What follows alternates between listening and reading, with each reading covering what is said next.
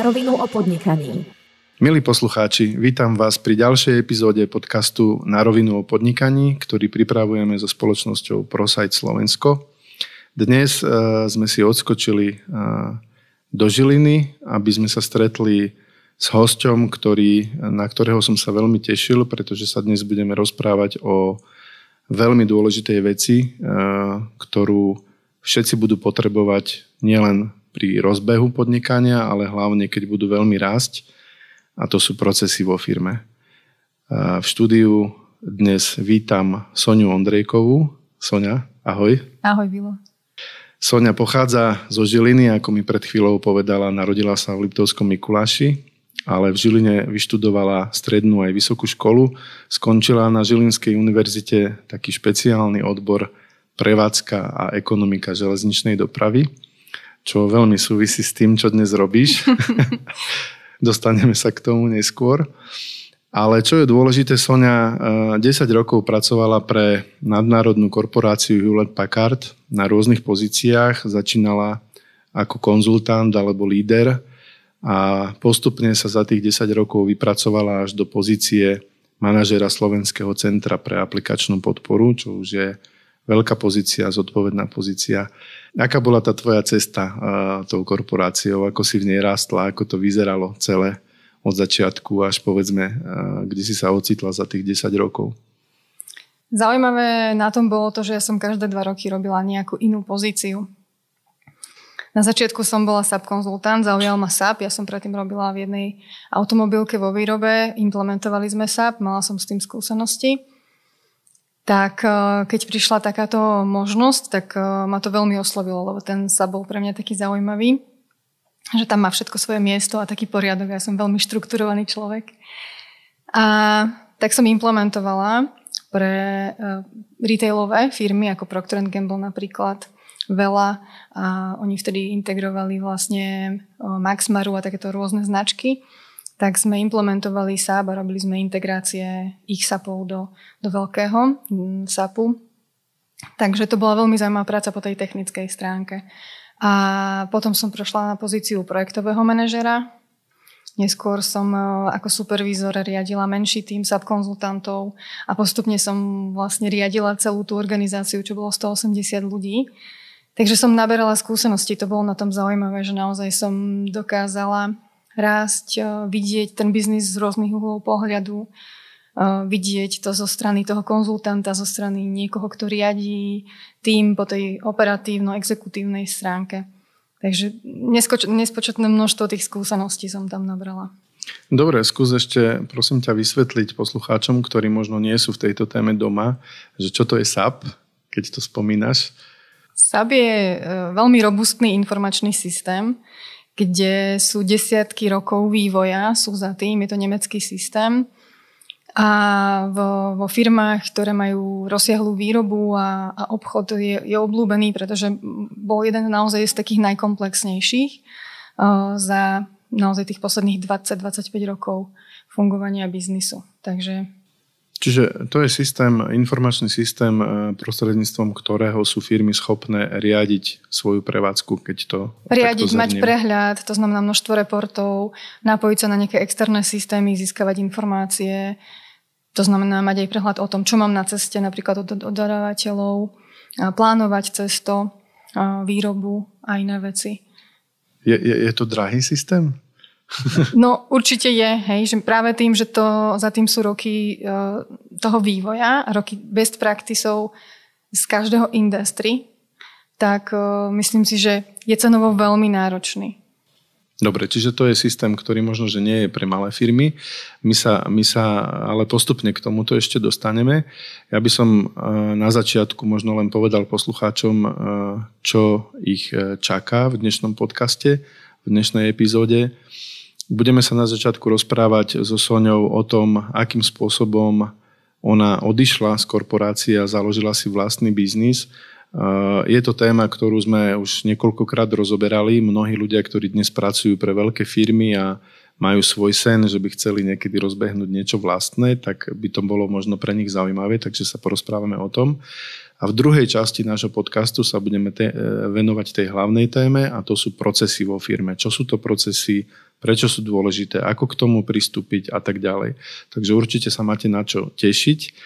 Sonia, ty si až do roku 2016 teda pracovala pre Hewlett-Packard a potom si sa rozhodla, že takúto veľkú firmu opustíš a budeš pracovať na svojom vlastnom projekte, ktorý sa volá dnes Rozhyb Biznis.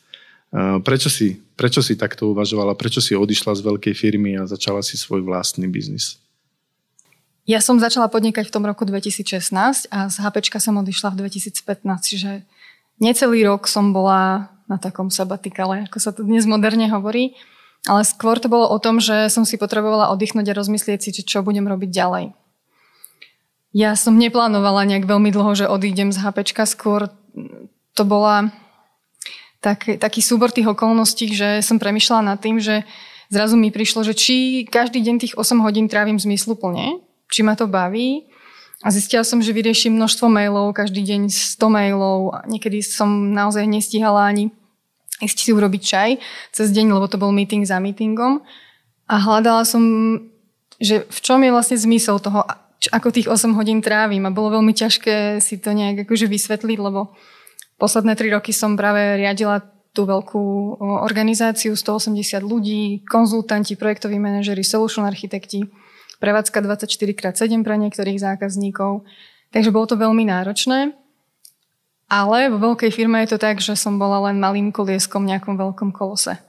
Takže som necítila tú užitočnosť a potrebovala som ju zrazu cítiť. Asi to prišlo aj vekom.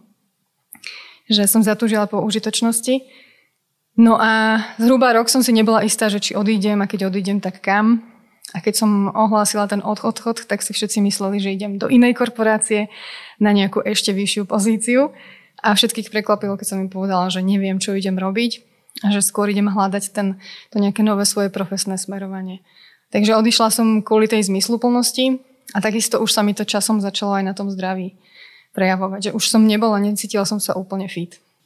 My sme tu hovorili v jednej z našich epizód v našom podcaste, sme rozprávali s Majou Friedmanovou, ktorá nám rozprávala svoj príbeh vyhorenia, keď pracovala práve pre Google.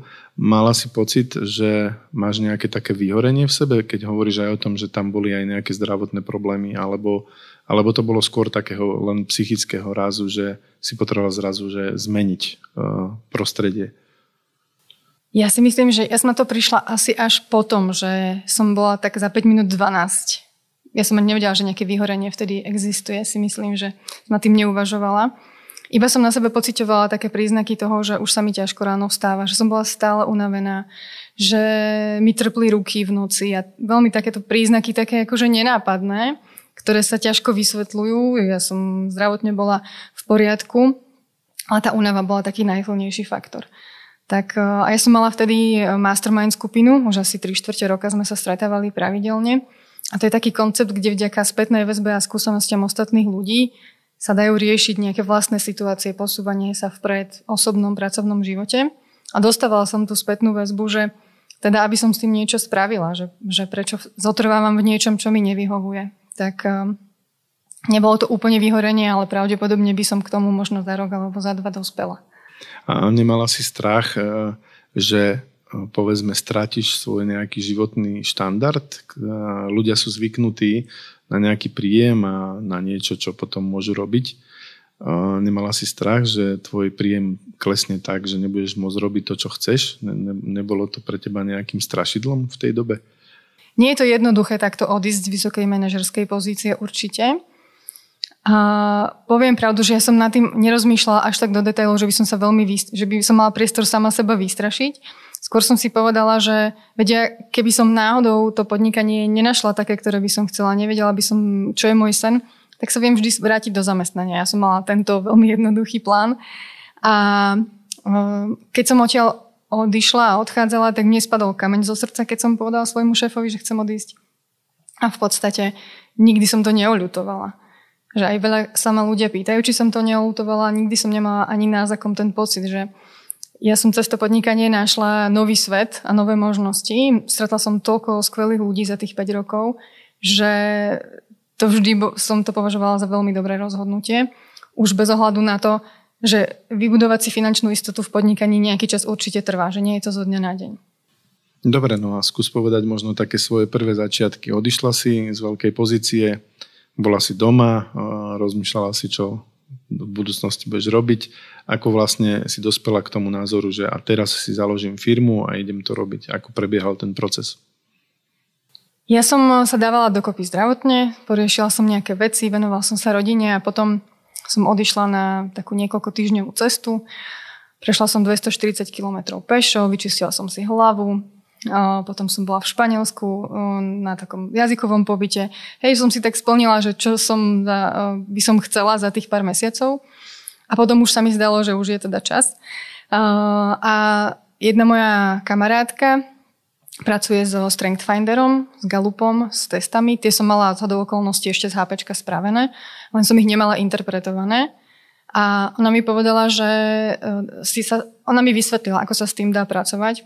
A ja som zistila, že 4 z 5 talentov mám exekutívne, čo znamená, že viem, ako veci robiť.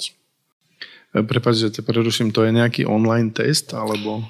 Dá sa urobiť aj online, myslím, že už je určite v češtine, v slovenčine neviem. Je to platený test, ale je to test, ktorý si robilo naozaj že milióny ľudí, pravdepodobne desiatky miliónov ľudí. A sú certifikovaní lektori, ktorí sa venujú interpretácii toho testu. Vďaka čomu ja som vlastne zistila, že to, kde sa cítim, že som dobrá, že vlastne to sú moje silné stránky a ako mám potom narábať s nimi a naopak s tými, ktoré mám na tej opačnej škále toho rozpätia. Čiže pomohlo ti to? Pomohlo mi to v tom, že som teda zistila, že áno, som exekutívny typ a ďalej, že viem, ako veci rozbiť na drobné a znova ich poskladať tak, aby fungovali lepšie. Dala mi ešte pár ďalších otázok, cez ktoré som zisťovala, teda, že v čom sú ďalšie moje silné stránky. Prakticky zistila som, že mňa naozaj baví ten manažment, mňa baví viesť ľudí. Naozaj som cítila sa silná v tých skúsenostiach, ktoré som nadobudla, že z rôznych uhlov pohľadu, či projektovo, či vedenie ľudí, či naozaj tie implementácie. A že by som veľmi rada, to mi tak akože blíslo zrazu po tých otázkach všetkých, ktoré som s ňou absolvovala, lebo ja som mala normálne s ňou taký coaching. Tak úplne mi preblíslo hlavou, že ja by som veľmi rada tieto skúsenosti odovzdávala malým a stredným firmám. A to ma veľmi nadchlo. Ja som mala aj iné nápady, ale pri tomto som cítila veľké nadšenie a preto som sa do toho aj pustila. Čiže to bol taký prvý... ako keby kop. Hej, také nakopnutie. Idem do toho, hej, toto je moja silná stránka a to je to, po čom túžim. A baví ma to, hej, že viem si to predstaviť. Ja som netušila, že či mám nejakú šancu, vlastne koľko takýchto firiem existuje, to som až potom začala zisťovať. Hlavne som začala zisťovať, že akých mám okolo seba ľudí, ktorým by som takúto službu mohla ponúknuť. Zistila som, že poznám 2 podnikateľov, lebo ja som robila medzinárodné projekty. A keď som teda povedala týmto 2 ľuďom, že niečo také idem robiť, oni sa na mňa okamžite vrhli, že áno, ja chcem túto službu od teba. Oni tie moje skúsenosti a verili tomu ešte skôr, ako som ja vedela, že to chcem robiť. Takže... To je pekný príbeh. Toto je príbeh, kedy naozaj odídeš, chceš sa dať dokopy a nakoniec zistíš, čo chceš robiť a tak sa do toho pustíš, lebo ja často počúvam aj príbehy iné, že človek si popri práci vo veľkej firme nájde už nejakých klientov, ktorí by mali o niečo záujem a vtedy pochopí, že možno by mal odísť, že odchádzajú s nejakou istotou. Šla úplne po hlave do toho, úplne opačne. Pokiaľ poslucháčov zaujíma, ako vlastne vyzerá ten test a ako odhaliť tieto veci v sebe, tak do poznámok pod týmto podcastom dáme linku na tento test, aby sme na to mohli pozrieť. Dobre. Dobre, čiže našla si 2 podnikateľov, to je úžasný základ pre nové podnikanie. Ako teda vyzeralo prakticky potom ten rozbeh? No, urobila som s nimi prvé workshopy a prvé nejaké stretnutia a povedala by som, že som dôverovala intuícii, lebo ja som predtým nikdy takéto workshopy nerobila, alebo nie pre niekoho externého. Neskôr som si uvedomila, že ja som to vlastne robila v rámci HPčka, že ja som mentorovala ľudí, ja som facilitovala workshopy, iba som ešte nevedela, že je to ono. A že je to teda ten mentoring, že vždy ma to tam prirodzene ťahalo, ale to som si uvedomila naozaj až neskôr. Takže urobila som prvé workshopy a zistila som, aká je spätná väzba tých ľudí, nielen tých mojich 2 kamarátov, ale aj ich tímov. A zistila som, že cez tie exekutívne talenty ja som vo flow a v tom, že vymýšľam nové veci práve v momentoch, kedy som s klientom na mieste a riešim tie ich problémy. Že oni mi hovoria, v akej sú situácii. Ja nachádzam či už v pamäti tie nástroje, ktoré som sa naučila, alebo vymýšľam nové cvičenia, cez ktoré si to vlastne vysvetľujeme, hľadáme riešenia a že mi to ide a že ma to nesmierne baví. Takže naozaj to boli tie prvé skúsenosti s tými konkrétnymi klientami, ktorí mi odporúčili ďalších klientov a vlastne som ten biznis budovala a doteraz budujem cez referencie výlučne. Jasné. Ja sa ešte spýtam, keďže my rozoberáme v tomto podcaste aj formu podnikania, čo je dnes rozhyb biznis? Je to SRO, živnosť, akým spôsobom podnikáš? Stále je to živnosť. Čiže stále to robíš na živnosť ako konzultant, nemáš zamestnancov, predpokladám. Mám externé spolupráce, mám copywriterku, virtuálnu asistentku, či takéto jednoduché spolupráce, kde delegujem činnosti, ktoré nepridávajú hodnotu. Tak ako učím aj svojich klientov. Dám ti zákernú otázku. Áno. Predstav si, že by teraz prišla nejaká veľká korporácia, veľmi známa, Microsoft, Google, Apple a povedali by ti, že chceme ťa do tímu, lebo si dobrá. Čo by si robila? Ako zamestnanec by som tam nikdy nešla. Ja som už tak rozhodnutá, že zostať podnikať, pokiaľ mi to všetky okolnosti dovolia, že ja som v tom veľmi spokojná a šťastná, že sám sebe pánom má niečo do seba a naozaj, že vyberať si, čo chcem robiť, s kým to chcem robiť, možnosť odmietnúť spoluprácu, ktorá mi nesedí. Veľké korporácie majú jednu nevýhodu a to sú veľmi robustné byrokratické systémy, kde urobiť nejaké rozhodnutie a implementovať zmenu môže trvať týždne alebo mesiace. A ja sa práve venujem malým a stredným firmám. A tam je to krásne jednoduché. Ja sa rozprávam priamo s majiteľom, ktorý, keď mu to dáva zmysel a viem mu to vysvetliť, tak na jeho rozhodnutí záleží, či to urobíme alebo nie. Nemusíme ísť cez nejaké veľmi dlhé schvaľovacie procesy. Ja som prežil úplne že obdobný príbeh, o ktorom práve rozprávaš, takže tomu celkom rozumiem, čo hovoríš. Pre mňa najväčší objav bol ten, že si zrazu môžeš vyberať ľudí, s ktorými spolupracuješ a to je pre mňa aj dodnes najväčšia devíza toho samostatného podnikania.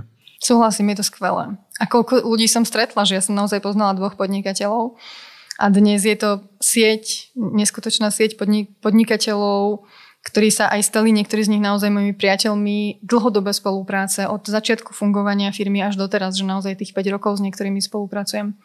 Takže je to veľmi, veľmi pekné. Máš nejaké aj nejaké bočné projekty rozpracované v hlave alebo v praxi, že aj niečo iné ešte popri tom mentoringu dnes robíš alebo nie? Zburala som dom, keď bola korona, tak to bol taký môj projekt. Ale venujem sa jednému OZ-ku, občianskému združeniu, ktoré vlastne vzdeláva mladých ľudí a detí v podnikaní, takže s nimi spolupracujem na dobrovoľnej báze. Oni robia rôzne kempy. Je to občianske združenie Cesty k podnikaniu, tu zo Žiliny. Veľmi sme sa tak k sebe náhodou dostali a už 2 roky sme robili, ja neviem koľko, 6 rôznych akcií, kde chodím teda na rôzne témy s tými deťmi robiť workshopy. Takže toto je taký bočný projekt. A mám nejaké externé spolupráce, tak ale o tom budeme ďalej ešte hovoriť. Toto ma zaujalo, že robíš s nejakým občianským združením práve na tom, aby deti mali vzťah k podnikaniu. To som o tebe nevedel, keď som si robil prípravu. Aké staré deti oslovujete? Ako to vyzerá? Toto OZ-ko vlastne robilo doteraz stredoškolákov, vlastne študentov stredných škôl. A tento rok prvýkrát robilo kemp aj pre základné školy, 6-ci, 7-ci tam boli.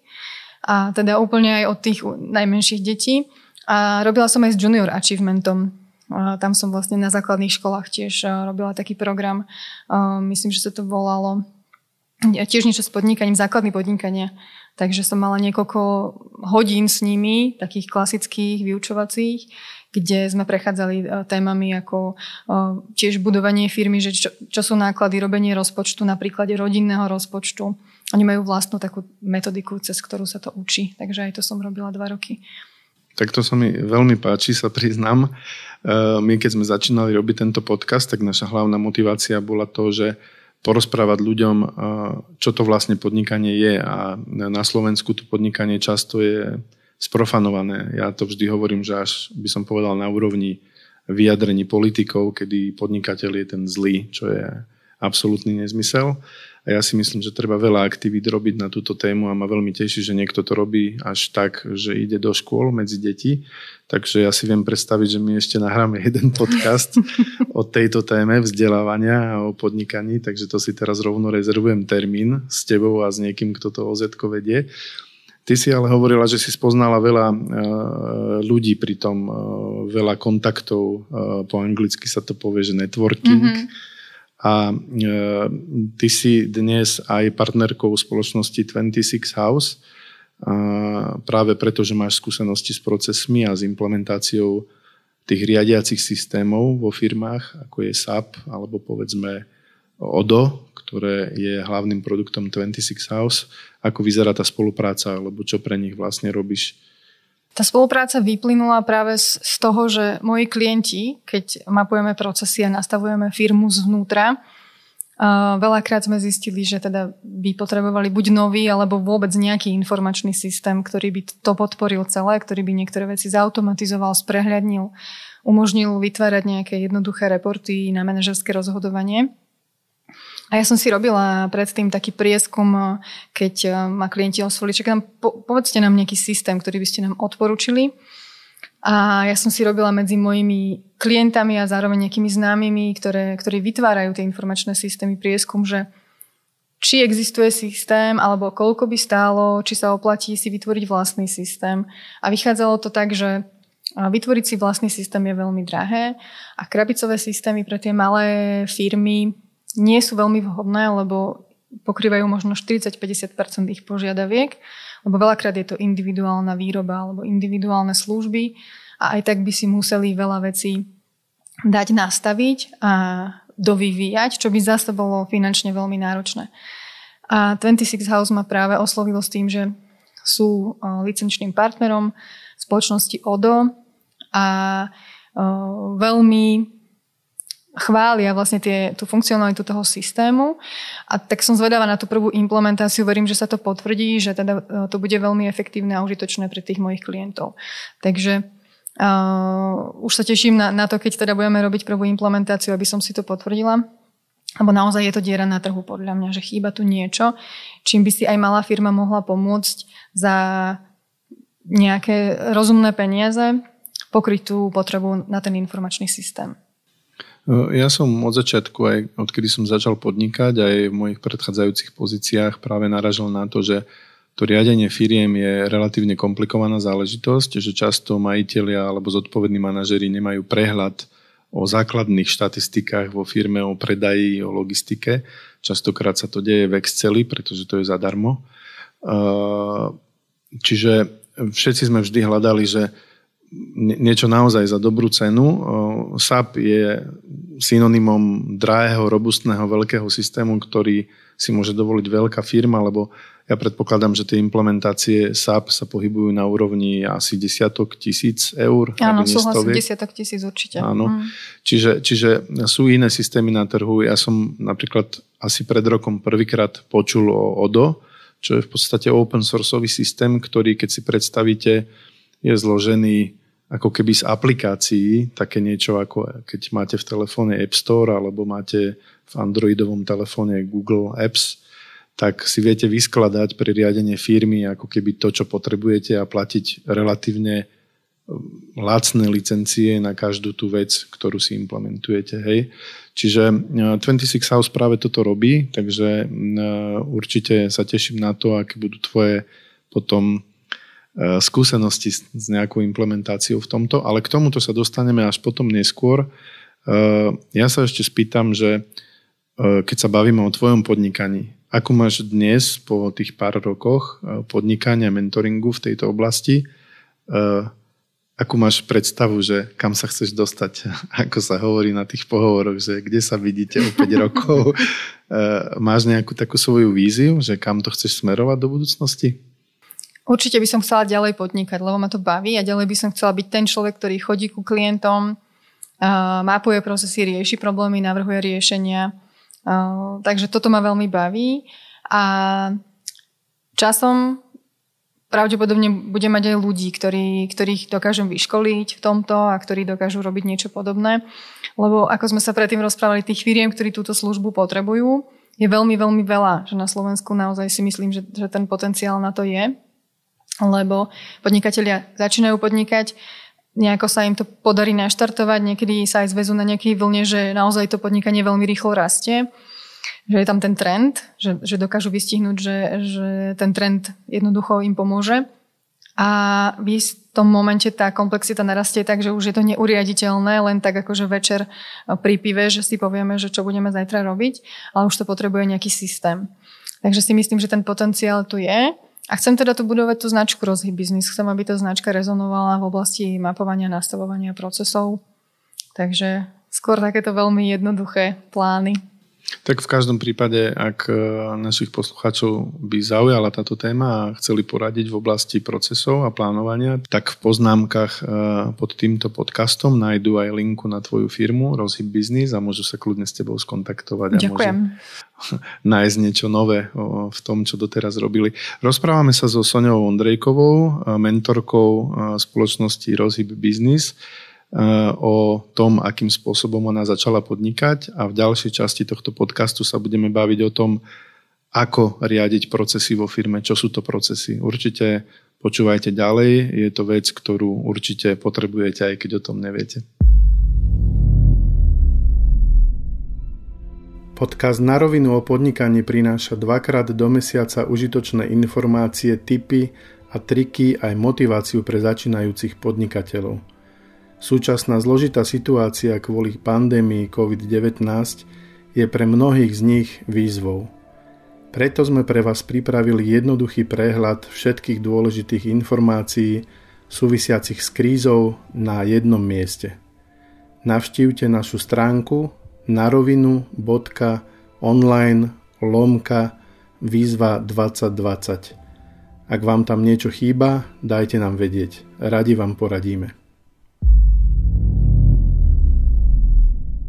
Milí poslucháči, v dnešnej epizóde podcastu Na rovinu o podnikaní sa rozprávame so Soniou Ondrejkovou o témach vlastného podnikania, ako začať podnikať, keď pracujete vo veľkej korporácii a cítite, že chcete možno zmeniť úplne vzduch. Ale hlavne, a na to sa teraz teším, sa chceme porozprávať o tom, čo sú to procesy vo firme, prečo sú dôležité, pretože to je oblasť, ktorej sa Sonia venuje už v podstate viac ako 10 ročie. Je na to expert a dnes vám poradí, akým spôsobom sa s tým vysporiadať, či máte malú alebo strednú firmu a ako to možno podporiť v nejakých vašich IT systémoch. Ja sa ťa na začiatku, Sonia, spýtam, ako riadiš procesy v tvojej firme ty? No ja som jednoosobová firma, ale keď spolupracujem, napríklad ako som spomínala, že mám copywriterku, asistentku, tak máme nejaké zdieľané dokumenty, kde si vlastne updateujeme status vecí, ktoré máme odovzdané na spracovanie, aby sme v každom momente vedeli, že čo je urobené, čo je v procese a čo ešte treba začať urobiť. Čiže toto je aj základ tých procesov, že aby sme vždy vedeli, keď na niečom pracujeme a používame na to nejaké zdroje a vstupy, tak aby sme ich používali efektívne. Či už náš čas, alebo financie, materiál, tak všetko musí byť využité tak, aby to bola maximálna kvalita za minimálne možné náklady. Ja si pamätám dobu, keď som ešte kedysi dávno pracovala v reklamných agentúrach, tak sa všetky výstupy grafických dizajnerov nosili do tlačiarní, sa nosili na takých tých veľkých disketách a iných nosičoch. A dnes v podstate máme k dispozícii cloud. Ak ho niekto ešte nepoužíva, tak šup šup, lebo iná cesta podľa mňa neexistuje. Nedá sa vymieňať dokumenty offline cez e-mailové schránky a podobne, takže toto je možno taká ideálna vec, ako si zjednodušiť v malej firme život, používať cloud. Čo to presne znamená? Ty si hovorila o nejakých zdieľaných dokumentoch, ako to presne prakticky robíš? Máme nejakú štruktúru toho dokumentu dohodnutú a máme tam prístup, vlastne ja používam Google Drive alebo OneDrive. A uložím si tam dokument, na ktorom máme vopred dohodnuté, kto na ňom ako pracuje, ako často ho kontroluje. Nastavia sa notifikácie, aby mi to poslalo mail, keď tam niekto urobí nejakú zmenu. Čiže je tam veľa takej automatizácie, cez ktorú sa to dá potom efektívnejšie riadiť. Čiže toto priamo poskytuje buď Google Drive alebo OneDrive, to sú služby Google. Poskytuje úložisko, kde si môžeme vlastne takýto dokument nadizajnovať. Hej. Dá sa na tom pracovať simultánne, že viete si ten dokument povedzme otvoriť a naraz na ňom pracovať, pokiaľ potrebujete. Hej, aj na také zdieľané, že keď napríklad niekto pracuje z rôznych lokácií, vieme si ho otvoriť a vieme si ho aj zdieľať cez nejaké rozhranie, ale vieme na ňom aj simultálne pracovať, že si ukazujeme, čo robíme, vlastne kde čo treba doplniť, napríklad keď niekoho zaškolujem, ako ten dokument používať. To je určite veľké urýchlenie a zefektívnenie práce oproti tomu, že by niekto pracoval, poslal to mailom, potom to niekto iný otvorí a zase tam robí zmeny. Čiže... Áno, a zároveň môžem s tým pracovať kedykoľvek, vidím okamžite zmeny. Čiže je to taká maličká automatizácia vhodná naozaj pre veľmi malú firmu. A akým spôsobom pracuješ s úlohami, keď máš povedzme spoluprácu s 2 externými špecialistami a potrebujete si rozdeliť úlohy, používate na to nejaký systém alebo software, ako si riadite vlastne tie úlohy? Ja mám CRM systém od NetHuntu, to je tiež Google záležitosť a tam vlastne zadávam asistentke, že kedy má koho kontaktovať z mojich klientov, aby sme si dohodli ďalšie stretnutie. Čiže ona mi potom dáva do kalendára tie stretnutia a obvoláva klientov.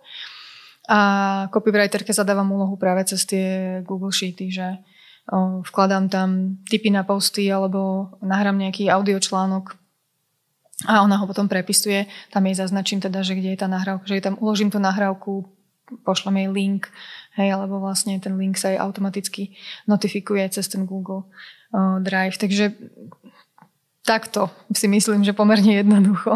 A ako si strážiš povedzme nejaké konkrétne termíny, ktoré musíš splniť, keď niečo chceš dodať? Ja využívam kalendár. Využívam kalendár a vlastne v spolupráci s tými ostatnými dokumentami, hej, že kalendár je taký môj hlavný zdroj toho, že kedy mám aké stretnutie s klientom, je zdieľaný aj s mojou asistentkou, aby mi tam mohla zapisovať tie nové stretnutia. A keď potrebujem na niečom pracovať, že vyslovene potrebujem 2-3 hodiny na prípravu nejakého workshopu, tak si tiež rezervujem miesto v kalendári. Čiže používaš na tú organizáciu času a termíny kalendár. Skúšala si niekedy alebo uvažovala si o používaní systémov, ako sú povedzme Trello alebo Slack? Alebo... Poznám ich, ale tým, že sme fakt, že viac menej som to ja sama, tak tie úlohy si viem manažovať aj takýmto spôsobom veľmi jednoducho. Ja hlavne sa snažím, aby som príliš veľa úloh nedržala v tom statuse, že to do, ale skôr sa snažím, aby priebežne som na nich pracovala, aby to viac menej bolo, že netlačím pred sebou príliš veľa vecí. Čiže možno prvá základná rada, ako si upraviť procesy vo firme je, že ak máte zoznam úloh, tak čo najmenej ich mať v stave urobiť. Hej? Treba ich dokončiť.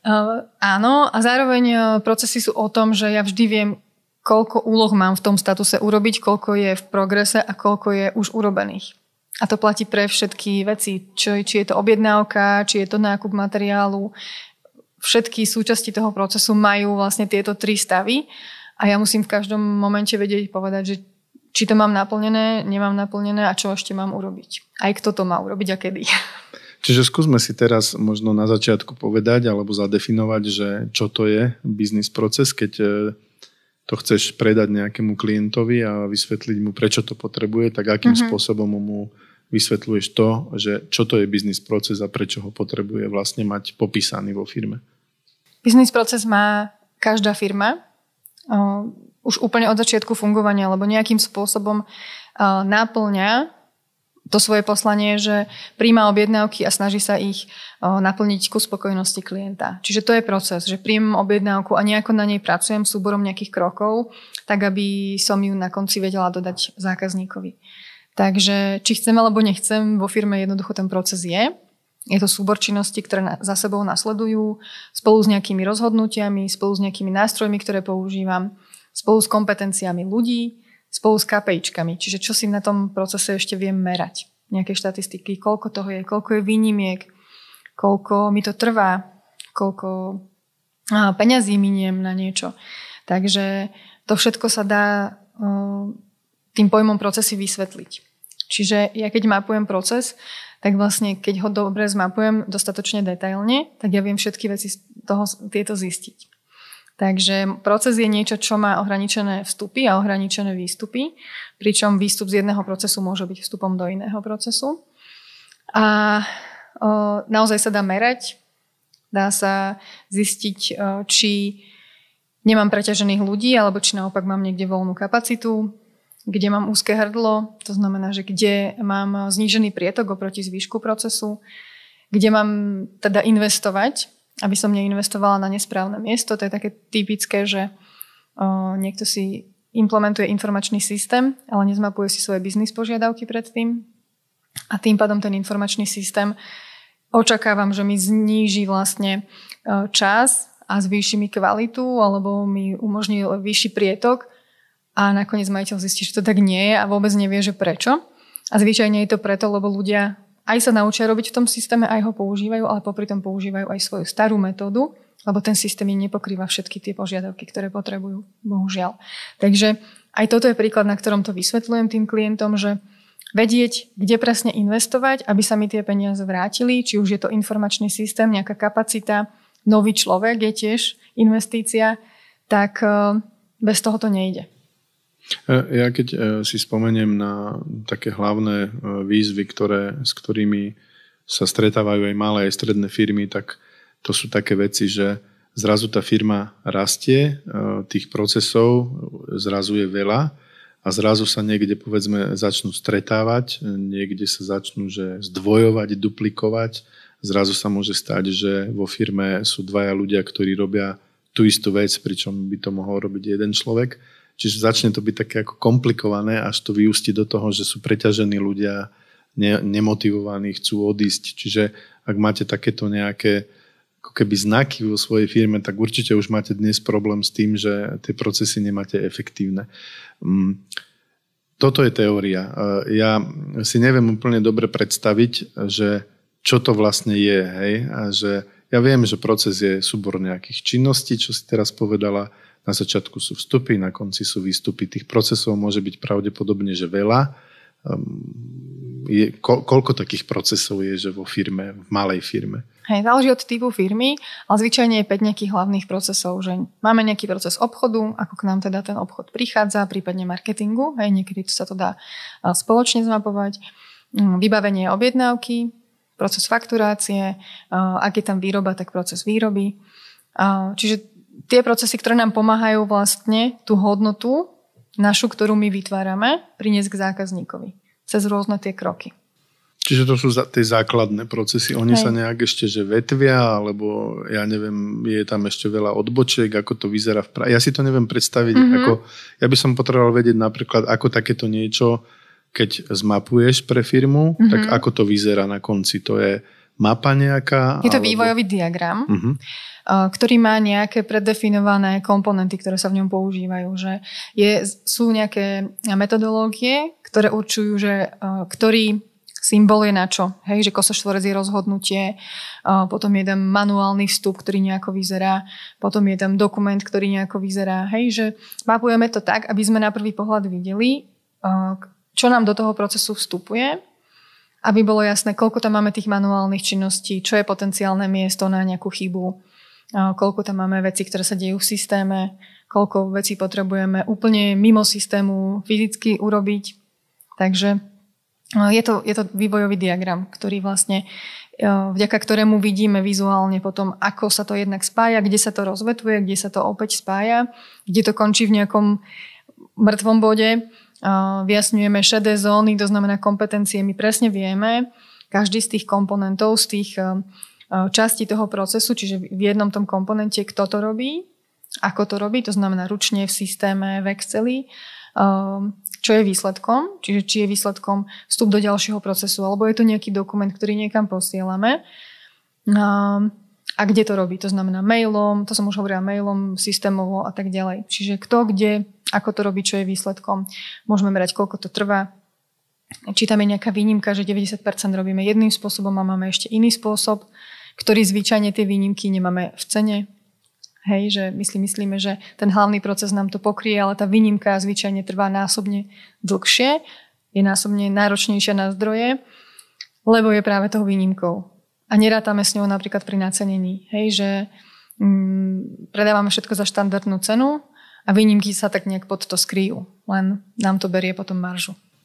Áno, čiže môžete potom veľmi neefektívne robiť, povedzme, cenotvorbu, hej, pri určite svojich produktoch. Ako sa dajú do takého diagramu dostať tie časové osy? Hej, ako vidím v tom diagrame, že niečo koľko trvá napríklad. To mapovanie má niekoľko fáz. Hej, že nakreslíme si vývojový diagram. Ja už počas toho sa pýtam otázky, lebo mi to hneď napadne, že prečo to robím práve tak, ako to robím. A už objavíme tie miesta, kde to nie je úplne jasné, že kde sú tie šedé zóny. A niekedy sa zaoberáme aj tým, koľko to trvá, či je tam tá výnimka alebo nie. A niekedy štatisticky to potrebujeme potom podložiť, že im poviem, OK, tieto výnimky sme objavili, zmerajte, koľko ich je, urobte si report z nejakého systému, ak majú systém. Ak nemajú, spočítajte v Exceli, koľko toho bolo, alebo spočítajte na faktúre. Takže vlastne vraciame sa k tomu potom následne, čo sa týka práve tých KPIčiek a koľko to trvá. Keď zistíme, že je to dôležité odmerať, koľko to trvá, tak to proste odmeriame normálne fyzicky, že koľko nám trvá vybavenie jednej objednávky. Hej, začneme to merať. Alebo nastavíme v systéme nejaké meranie, aby sme boli schopní to spočítať. V e-shopoch napríklad sa meria vybavenie jednej objednávky v sklade. Od momentu, kedy nám príde, do momentu, kedy sme ju poslali preč. To sú také...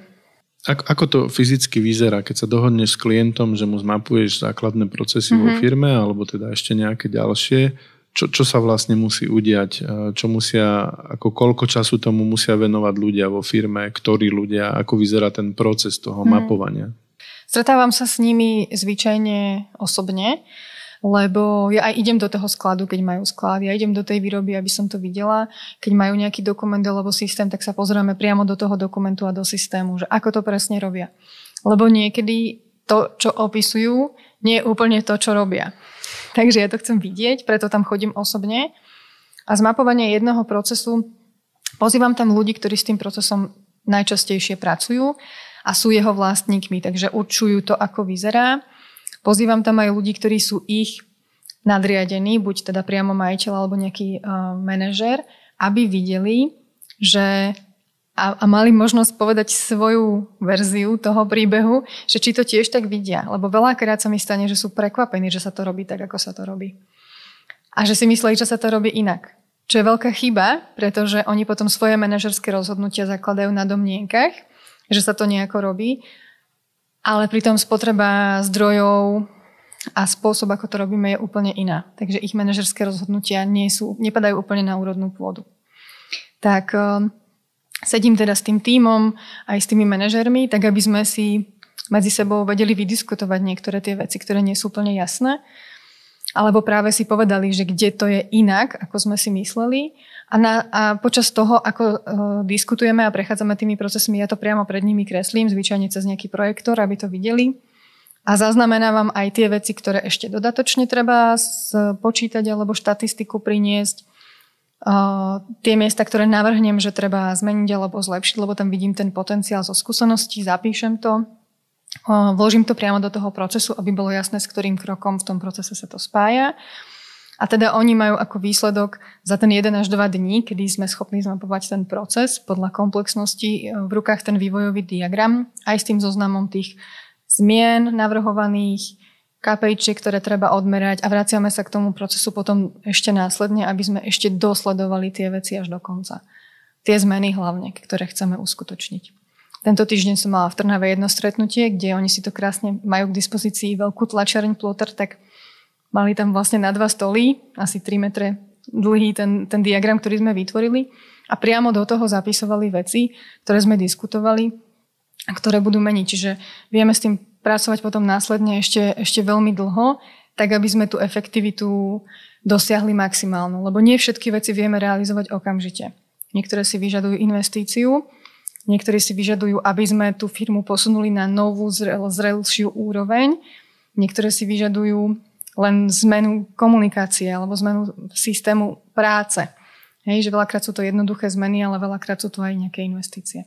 Pre mňa je zaujímavé, čo si povedala, lebo ja som sa v praxi s tým stretol veľakrát, že ak si firma sadne a povie svojim pracovníkom, že spíšte tieto procedúry, ktoré robíte na papier a ideme si to poskladať, že to je vlastne ten proces, tak to nemusí byť úplne pravda, hej? Pretože v konečnom dôsledku, ako si povedala, ten človek možno robí niečo iné, ako v skutočnosti robí, alebo to teda nejak inak popisuje. A to môže byť tá disproporcia potom medzi tým, ako to vnímajú manažeri v tej firme. Hej? Mm-hmm. Čiže to je asi, s tým sa asi často stretneš, hej? Predpokladám. Áno. Aj to, čo hovoríš, aj to presne, že robím to inak, alebo som si myslel, že to nemá až taký dopad rôzne takéto, hej, že alebo sú dvaja ľudia, ktorí majú rovnakú kompetenciu a každý z nich to robí inak. A ani nevedia prečo, že to sa stratí to know-how v tom, ako zaučam nového človeka, niekto mi odíde, vždy mi odíde nejaké percento toho know-how s tým človekom. A preto najlepší spôsob, ako to know-how zachovať vo firme, čo je veľmi cenná vec vo firme, je mať zmapované procesy nakreslené do vývojových diagramov, podporené pracovnými inštrukciami pre niektoré z tých činností. Ja som sa chcel vlastne teraz spýtať ďalšiu otázku, že takto vyzerá teda proces mapovania tých procesov, takto to vyzerá v praxi cez workshopy, diskusie, je dôležité zladiť disproporcie medzi rozmýšľaním manažérov a povedzme tých ľudí, čo to vykonávajú. A čo dostanú tie firmy na konci vlastne, čo je výstupom celej tejto analýzy a ako sa to potom pretaví do realizácie.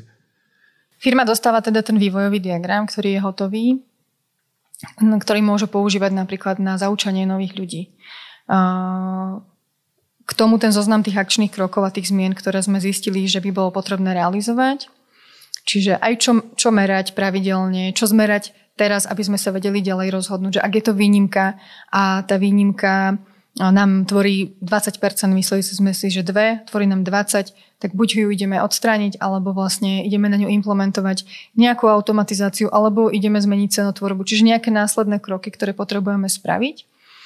A ten zoznam tých krokov vlastne ja v rámci toho mapovania robím. Ja ich vytváram s nimi a potom projektovým spôsobom im pomáham dotiahnuť to do konca.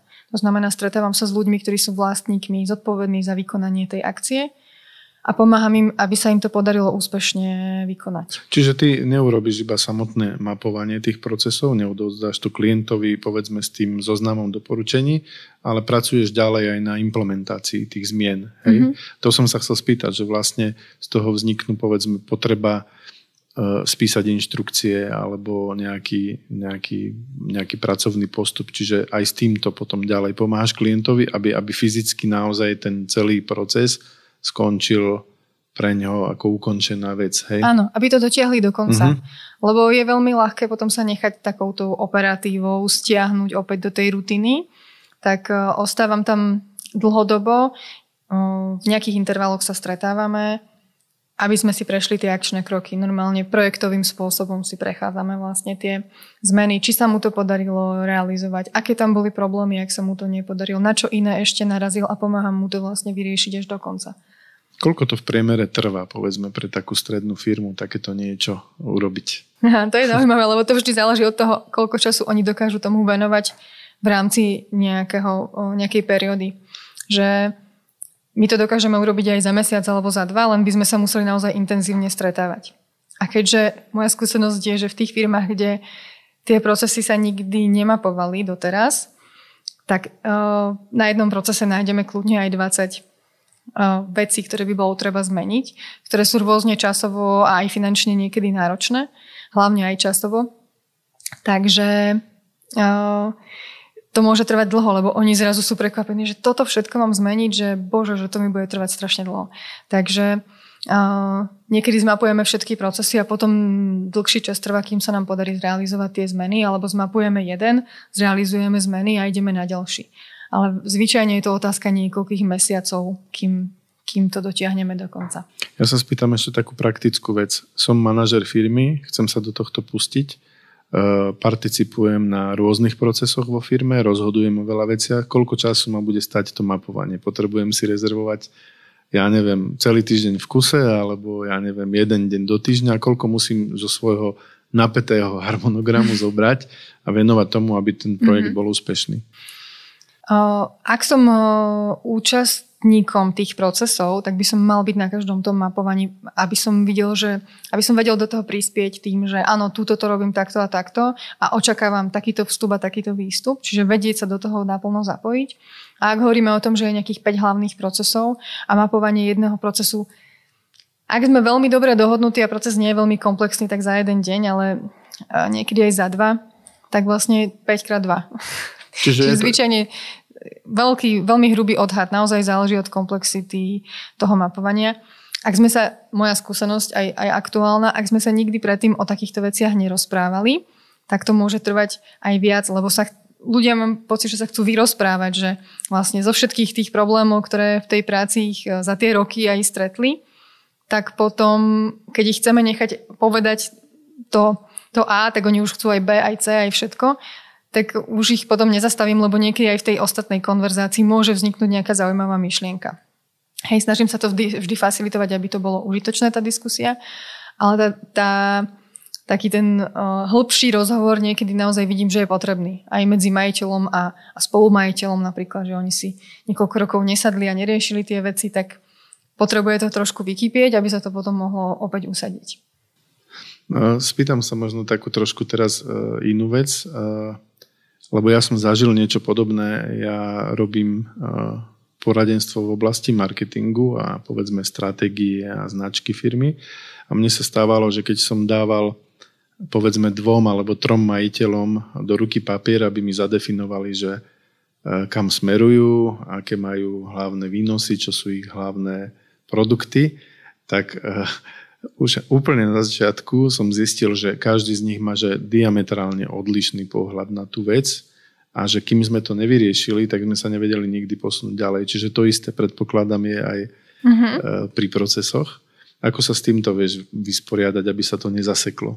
No ja sa ich na úvod pýtam tiež presne túto otázku, že ak ich je viacej majiteľov, alebo niekedy aj s manažermi a s team lídrami má zmysel diskutovať ten zámer, že či mu rozumejú rovnako. Lebo ak chceme v procese urobiť nejaké rozhodnutie, ktorým smerom sa vydať, kde investovať, čo zmeniť, ako to zmeniť, tak musíme vedieť, kam chceme smerovať.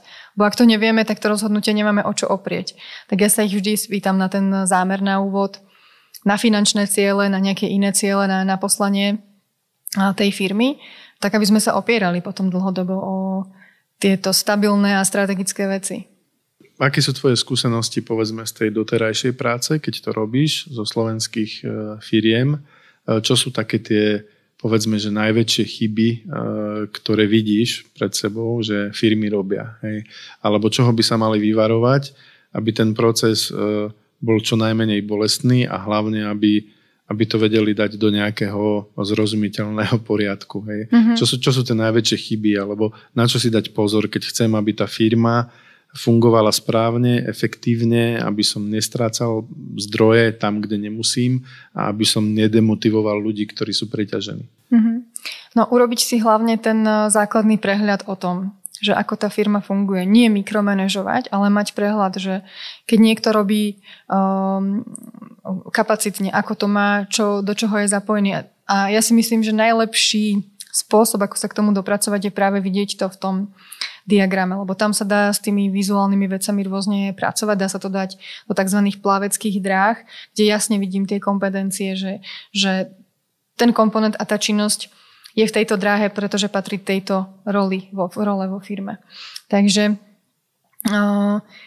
v podstate chyby sa dajú robiť neustále. Tie najčastejšie sú, že nemám prehľad nad svojimi nákladmi, nemám úplne urobenú cenovú kalkuláciu. Hej, a tie náklady mi rastú ľubovoľne a ja to úplne nesledujem. Hej. To znamená, že aj potom nemám tie ceny nastavené dlhodobo dobre a zrazu sa dostajem do nejakých finančných problémov. Čiže sledovať si tie základné veci, základné KPIčka, finančné, nefinančné. Rozprávať sa s ľuďmi, hej, že často ten majiteľ zabudne povedať ľuďom, že zmenil stratégiu alebo čo je jeho zámer. On si myslí, že je dôležité, že to vie on, ale je veľmi dôležité, aby to vedeli aj tí ľudia. Práve kvôli tomu, aby neboli len malým kolieskom, ale aby sa vedeli lepšie zapojiť do toho fungovania tej firmy. Takže určite komunikovať s ľuďmi. a pravidelne im hovoriť aj o výsledkoch. Že ja som skôr za ten slobodný prístup v tých firmách, že byť transparentný k tým ľuďom, otvoriť aj tie financie, otvoriť tie rozhodnutia, prečo ich robím tak, ako ich robím, lebo ako inak tých ľudí vtiahnem do toho diania. Firmám záleží na tom, aby ľudia boli angažovaní. Ale vôbec nevedia, že ako to majú spraviť, lebo to nie je o benefitoch, o nejakých poukážkach do posilňovne alebo o takýchto veciach. Ale je to o tom, že ten človek sa cíti vo firme užitočný, že ho tá robota baví a že rozumie tomu, prečo robí to, čo robí a ako prispieva v tej firme k tomu fungovaniu. Takže náklady, cenotvorba, komunikácia. Naozaj vedieť o tom, že aké sa odo mňa očakávajú výsledky. Čiže tá komunikácia aj v zmysle individuálneho prístupu k ľuďom. Každý sme úplne iný, každý vyžadujeme, každého z nás inšpiruje niečo iné v živote. Takže vedieť o tých našich ľuďoch čo najviac. Nielen im odovzdávať informácie a vyžadovať nejaké, očakávať nejaké výsledky, ale mať aj tú spätnú väzbu. Určite naozaj tá spätná väzba ako súčasť firemnej kultúry. To sa často nedeje, takže... Toto je veľmi pekná myšlienka, čo si povedala, že transparentnosť, aby tí ľudia boli súčasťou tej firmy, nielen ako nejakí pracovníci, ale ako tvorcovia toho spoločného výsledku. To je určite dôležitá vec. Ešte sa spýtam jednu praktickú vec. Manažer firmy, preťažený, mikromanagement. Na konci mapovania procesu som schopný ako manažer vidieť aj koľko času ktorej činnosti venujem a vieš to až na takúto úroveň dostať? Určite to vieme zmerať. Nedá sa to v tej prvej fáze za ten jeden deň, lebo tam je množstvo vecí, ktoré musíme analyzovať. Ale keďže už to máme rozpísané na nejaké kroky a vieme určiť tie KPIčka, koľko čoho je, a vieme určiť čas na jednu činnosť, tak keby sme chceli ísť do takýchto detailov, tak to vieme určite odmerať. Čiže dá sa to urobiť, povedzme, na báze buď, ja neviem, týždňa alebo mesiaca percentuálne, alebo fyzicky koľko hodín čomu venujem. Hej? A či to je efektívne.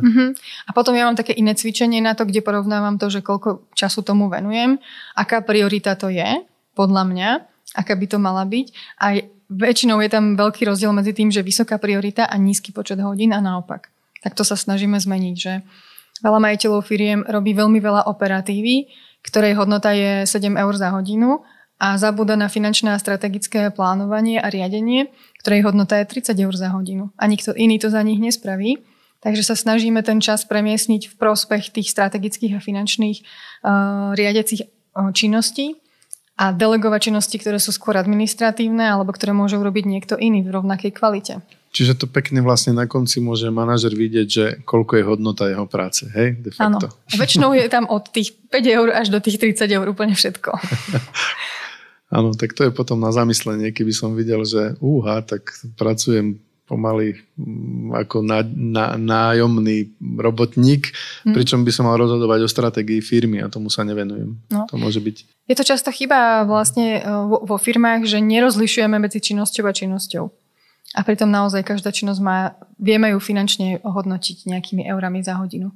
Tak toto je podľa mňa z veľmi zaujímavých výstupov procesnej analýzy, ktorá podľa mňa priamo zasiahne každého, hlavne manažerov firiem. Ja sa spýtam ďalej.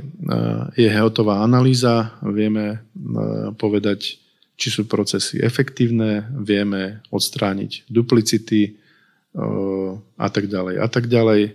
Spravia sa nejaké vykonávacie procedúry, aby sa to know-how udržalo vo firme. Akým spôsobom z tejto analýzy vieme dostať výstupy pre plánovanie architektúry IT alebo systémov, ktoré vo firme chcem, potrebujem, musím zaviesť. Pýtam sa to preto, lebo ja často prichádzam do styku s firmami, ktoré majú predajnú časť svojich procesov postavenú na obchodníkoch, nad ktorými nemajú kontrolu. Potom sa stáva, že firmy sa rozhodnú, že riešenie toho všetkého bude CRM. Tak naimplementujú CRM bez nejakej väčšej analýzy. Výsledkom je, že tí obchodníci zrazu tvrdia, že sú preťažení, lebo musia vyplňať tabuľky a je to absolútne pre nich neefektívne a oni chcú radšej predávať. To je častá chyba, ktorú vidím. Ako sa dá toto vyriešiť, aby to takto nebolo? Pýtam sa to hlavne v náväznosti na tie IT systémy, ako si ich ako keby oceniť, postaviť a rozhodnúť, potrebujem, nepotrebujem, ak CRM, aké CRM, ako postupuješ ďalej potom, keď pomáhaš klientom, povedzme, v implementácii tých zistení. No práve pred implementáciou akéhokoľvek informačného systému by mala prebehnúť práve analýza biznis požiadaviek. A ten vývojový diagram je na to úplne vhodný, pretože popisuje celý ten proces, popisuje aj jeho komplexnosť, popisuje to rozvetvenie, tie kompetencie. Čiže je v podstate komplexný od začiatku do konca. Hej, že vieme tam nájsť úplne všetko a vieme identifikovať presne miesta, ktoré vieme v tom informačnom systéme zastrešiť a ktoré ho nevieme zastrešiť. Ak máme nejaký informačný systém, ktorý už existuje, tak vieme sa pozrieť, či pokrýva aj tie špeciálne požiadavky, ktoré ten biznis môže mať, alebo koľko by nás stálo vyvinúť nejaký takýto novú súčasť toho systému, tak aby nám to tie požiadavky pokrylo. Čiže tam okrem toho, že vieme urobiť všetky tie ostatné veci, o ktorých sme hovorili, tak keby sme to dali nejakému človeku, ktorý by mal vyvinúť informačný systém, tak by to bol pre neho krásny základ na to, aby sa pýtal ďalšie otázky a aby nám vedel buď navrhnúť nejaký existujúci systém, alebo práve vyvinul nejaký systém na mieru. A aké máš s tým skúsenosti, sa spýtam úplne prakticky, pretože z môjho pohľadu takáto firma potrebuje niekoho, my to voláme, že architekta, ktorý navrhne celý ten systém, tak aby to fungovalo, aby sa nerobili, povedzme, tri rovnaké činnosti v troch systémoch, ale aby sa to urobilo len raz. Bez toho architekta to nejde. Stretávaš sa pri implementácii tejto procesnej analýzy s tým, že firmy majú zodpovedného architekta IT, s ktorým vieš potom naplánovať tú štruktúru, ktorú potrebujú, aby to robili efektívne? Malé firmy takéhoto človeka nemajú a stredné málo kedy. Hej, je to pomerne komplexná pozícia, ktorá je aj veľmi drahá. Čiže zvyčajne sa spoliehajú na človeka zvonku, ktorý už príde s nejakým vlastným IT riešením a potom im tú architektúru zastreší. A skôr komunikujem s niekým z takejto firmy a s kľúčovými ľuďmi, ktorí rozumejú biznisu v ich firme vlastnej. Hej, že majú na starosti tú implementáciu po tej biznisovej stránke. Tak ako každá implementácia, že máme nejakých kľúčových užívateľov, ktorí poznajú tie biznis procesy od A do Z a vedia nám vlastne dodať všetky dokumenty, ktoré vlastne potrebujeme vidieť a chceli by sme v tom novom informačnom systéme implementovať. Poznajú reporty, ktoré sa využívajú. Všetko toto nám vedia poskytnúť. A na základe toho už ten architekt navrhne nejaký systém. Ale hovorím, že pre tie malé a stredné firmy navrhnúť systém je pomerne drahá, veľmi finančne náročná záležitosť, takže skôr to skončí na tom, že si zoberú nejaký systém, ktorý aspoň čiastočne pokrýva niektoré požiadavky a zvyšok vykrývajú manuálne, stále mimo systému. S čím má skúsenosti pri malých a stredných firmách? Po akých systémoch siahnu? Asi to nebude ten SAP, hej? Videla som už aj SAP implementáciu v 50 člennej firme, ale mali na to nejaký proste dôvod, že ich odberatelia v zahraničí boli na SAP a tak, ale bolo to veľmi drahé riešenie. Aj podpora potom následne je celkom drahá. Čiže no, siahajú po aj veľmi takých neznámych, akože výsp napríklad, ma teraz napadá ako taký skladový systém, ani neviem teraz, Pohoda je veľmi často taká akože univerzálny liek na všetko. Veľa e-shopov to používa. V istom momente vlastne im to pri veľkom počte objednávok im to prestane stíhať. Začne im chýbať aj nejaký warehouse management systém, kde by presne vedeli, kde sa nejaká položka v sklade nachádza. Čiže tých systémov je veľa a podľa mňa sú to viac menej neznáme systémy, ktoré sú také akože lokálne zaujímavé. Čiže väčšinou to treba vyskladať ako keby z viacerých systémov, aby to celé fungovalo nejakým spôsobom. Áno, keď si na začiatku pýtal, že áno, mám aj kalendár, mám aj Google Sheets a mám aj to CRM-ko, tak pre mňa je to prehľadné, lebo som malička, ale už pri väčšom počte ľudí by to začínalo byť neprehľadné, určite. Ja sa pýtam práve preto na túto vec, pretože ma zaujalo, že si sa začala venovať aj systému ODO, o ktorom sme hovorili na začiatku tohto podcastu, kde v podstate každá jedna položka, ktorú potrebuješ procesne pokryť, má v tom systéme ako keby aplikáciu. Hej? Čiže ty si vieš zobrať osobitne povedzme tvorbu objednávok, osobitne účtovníctvo, dokonca tam je web, je tam komunikačný modul, povedzme na e-mail marketing a tak ďalej a tak ďalej. A ty si vyskladáš z tých jednotlivých aplikácií niečo, čo ti ako keby pokrie tie dôležité procesy, ktoré si identifikovala. To mi príde ako relatívne zaujímavá vec. Čo sa týka licenčnej nejakej politiky ODO, tak tie sumy za jednotlivé aplikácie sa platia, myslím, jednorazovo v nejakej sume, čiže to nie je veľká položka. Asi najdrahšie na tom celom je, ako to celé vymyslieť, implementovať a napojiť na systémy. Ja predpokladám, že bez takejto procesnej analýzy to není vôbec možné urobiť. Ak by si sa do toho, že pustila zajtra vo firme, kde to nemáš zmapované, tak pravdepodobne by si urobila veľa chyb. Hej? Ja by som to ani naozaj nezačala by som implementovať informačný systém, odhovorila by som klienta od informačného systému, ak to nemá zmapované. Lebo naozaj potom nemáme záruku, že nám to pomôže, že nám to niečo zjednoduší, zrýchli, zlepší kvalitu, absolútne nevieme. Hej? Že to, tam je to veľmi postavené na takých labilných nohách, že ako to dopadne. Veľa to záleží od tej implementačnej firmy a aj od ľudí, že ako sa ozvú, keď niečo nebude sedieť. Lebo oni väčšinou sú ticho, povedia si však, teda budem si to robiť starým spôsobom a aj novým a mám dvojnásobok práce. Alebo 1,3. Hej, to je presne práce. Ten príklad tých obchodníkov, keď nasadíme CRM. Hej. Áno, takže ja naozaj odporúčam urobiť si kvalitnú biznis analýzu tých procesov, nakresliť vývojové diagramy a jasne identifikovať, aký je rozdiel medzi tým, čo v tom systéme nám ten systém umožňuje a v čom sa mu budeme musieť prispôsobiť. Výhodou kvalitného informačného systému je, že by mal obsahovať industry best practices, to znamená niečo, čo z toho odvetvia podnikania už niekto 1000-krát vyskúšal a je to najefektívnejší spôsob, ako niečo robiť, to znamená, ako vybaviť objednávku. Takže by to malo pomôcť a mali by sme byť schopní sa prispôsobiť vo firme práve tomu systému, vďaka ktorému to budeme teda robiť efektívnejšie. A ak máme niečo navyše, tak naozaj zvážiť, či to skutočne potrebujeme, alebo či sa to dá urobiť aj bez toho. Stretávam sa s tým, že tie individuálne zákazky, ak robíme vlastne výrobu na mieru, tak vtedy naozaj je ťažké dostať do systému úplne všetko.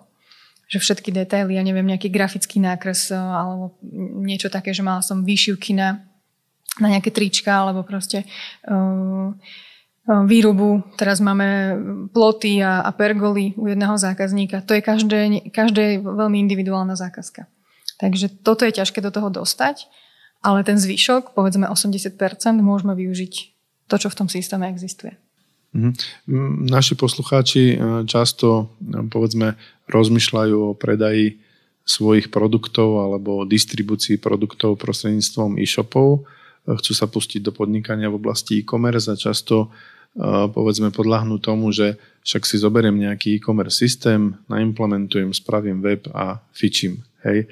Čiže aj toto asi nie je dobrý postup. Asi treba si najprv naozaj zmapovať, že čo všetko to obnáša a na základe toho sa až rozhodovať, aký e-commerce systém nasadiť. Ja sa stretávam s tým, že nasadím a potom ho 4-krát zmením. Práve preto, lebo mi nevyhovuje. Takže je dobré aj ísť za niekým, kto už je ďalej v tom podnikaní, keďže tých e-commerce firiem je naozaj hodne. Nájsť si niekoho, kto mi odporúči, že podľa veľkosti, podľa typu toho, čo chcem predávať, či mi nevie povedať v dobrej viere, že mi poradí dobre, že čo by som si mohol na ten úvod zobrať, čo mi bude stačiť a kedy sa mám pripraviť na to, že to naozaj musím vymeniť. Možno to bude o 5 rokov a možno to bude o rok, čo by bolo veľmi neefektívne. Čiže také tie rady, že ja používam toto, určite si toto zober, lebo to je úžasné, nemusia platiť pre každého a môže to byť slepá ulička. Áno, určite si treba urobiť taký väčší prieskum, že spýtať sa viacerých ľudí, poradiť sa naozaj s odborníkmi a nespoliehať sa len na jeden názor. Dobre, ja v každom prípade, ak ste teraz vo fáze, že rozmýšľate, že chcete niečo zefektívniť a začínate tým, že si vyberáte software, tak vás zastavím. Najprv sa zamyslite nad tým, ako vám fungujú procesy vo firme, zavolajte Soni, vyriešte to a až potom sa vráte k tomu softvéru. Dobre hovoríš, napadla ma jedna taká myšlienka, ktorá môže byť zaujímavá, že ak mám problém vo firme, ak mám tie úzke miesta, ak sú ľudia preťažení, ak niekde zbytočne míňam náklady, ak plýtvam zdrojmi, lebo plýtvanie je také slovo, ktoré sa spája s procesmi, alebo mám nízky prietok, to znamená, že tá kapacita je niekde znížená, tak všetky, keď nezmapujem ten proces a nezistím tieto veci dopredu, tak všetky tie problémy si prenesiem do nového informačného systému a môže sa stať, že ich znásobím. Práve tým, že tí ľudia budú mať ešte viacej práce a znásobím ich aj tým, ak firma narastie, tak tie problémy tiež budú rásť spolu s tou firmou. Tak toto je veľmi dôležitý argument, ktorý určite musí zavážiť v rozhodovaní. Keď zmapuješ pre firmu procesy, na základe toho firma urobí nejaké zmeny v procesoch, kúpi informačný systém. Je to celé hotové, už sa k tomu nikdy nemusím vrácať, alebo sa treba na to pozerať v nejakých pravidelných intervaloch, ako sa starať vlastne o procesy vo firme z dlhodobého hľadiska. Starať je správne slovo. Ten proces má mať svojho vlastníka, ktorý je zodpovedný za to, že ten proces je stále aktuálny. Takže ak sa nastane nejaká zmena, tak on by ten proces mal aktualizovať, mal by vyškoliť ľudí na ten nový proces, mal by skontrolovať, že naozaj to ten proces prebieha tak, ako je nakreslený aj v systéme, aj mimo systému, aj všade. Mal by niektoré kľúčové momenty opäť odmerať, ak sa niečo výrazne zmenilo. A ak aj nemá o tom vedomie, že by sa niečo zmenilo, aj tak odporúčam revíziu tých systémov 1 až 2-krát ročne, aby sme si toto preverili, že naozaj tam nie je žiadna zmena, ktorá by si vyžadovala našu akciu a zmenu procesu, niečo na novo nastaviť alebo inak prerozdeliť kompetencie. Čiže áno, o procesy sa treba stále starať. Takže je to taký beh na dlhé trate. Dalo by sa o tomto rozprávať ešte minimálne ďalšie 2 hodiny. Sonia je veľmi nadšený manažer procesov, veľmi nadšene o tom rozpráva a veľmi dobre sa to počúva. V každom prípade, ja by som v tejto chvíli sa ti poďakoval. Rozobrali sme, ako tie procesy fungujú, čo sú to procesy, prečo sú dôležité. Povedali sme si, že pozor pri implementácii IT systémov, aby ste tam nezaniesli tie chyby, ktoré ste si vytvorili počas vzniku firmy a fungovania firmy. Zvažujte to všetko vopred. Vždy si tie procesy radšej pozrite a radšej si ich dajte zmapovať profesionálom. Ušetrite si veľa energie, peňazí a nakoniec tie peniaze môžete reálne investovať do vášho rozvoja. Ďakujem ti veľmi pekne, Sonia, za túto tvoju prezentáciu procesných analýz z takého ľudského a firemného hľadiska. Prajem ti, aby sa ti darilo v tvojom biznise. Ja som presvedčený, že máš čo robiť, pretože s týmto bojujeme všetci. Takže ďakujem ti veľmi pekne a prajem, aby sa ti darilo. Ďakujem, Bilo, a ďakujem, že ste prišli do Žiliny. Tešilo ma. Do počutia. Milí poslucháči, počúvali ste ďalšiu epizódu podcastu Na rovinu o podnikaní dnes so Soniou Ondrejkovou o procesoch. Pri mikrofóne bol William Bendik. Teším sa o 2 týždne. Počúvali ste Na rovinu o podnikaní. Dvojtýždenný podcast spoločnosti ProSite Slovensko. Podcast Na rovinu o podnikaní nájdete vo vašich mobilných podcastových aplikáciách alebo na streamovacej službe Spotify, ale aj na webe www.narovinu.online. Dnešná epizóda vznikla s podporou ProSite Academy, vzdelávacej platformy spoločnosti ProSite Slovensko. Strih a produkciu zabezpečila spoločnosť Button Media. Do počutia o 2 týždne.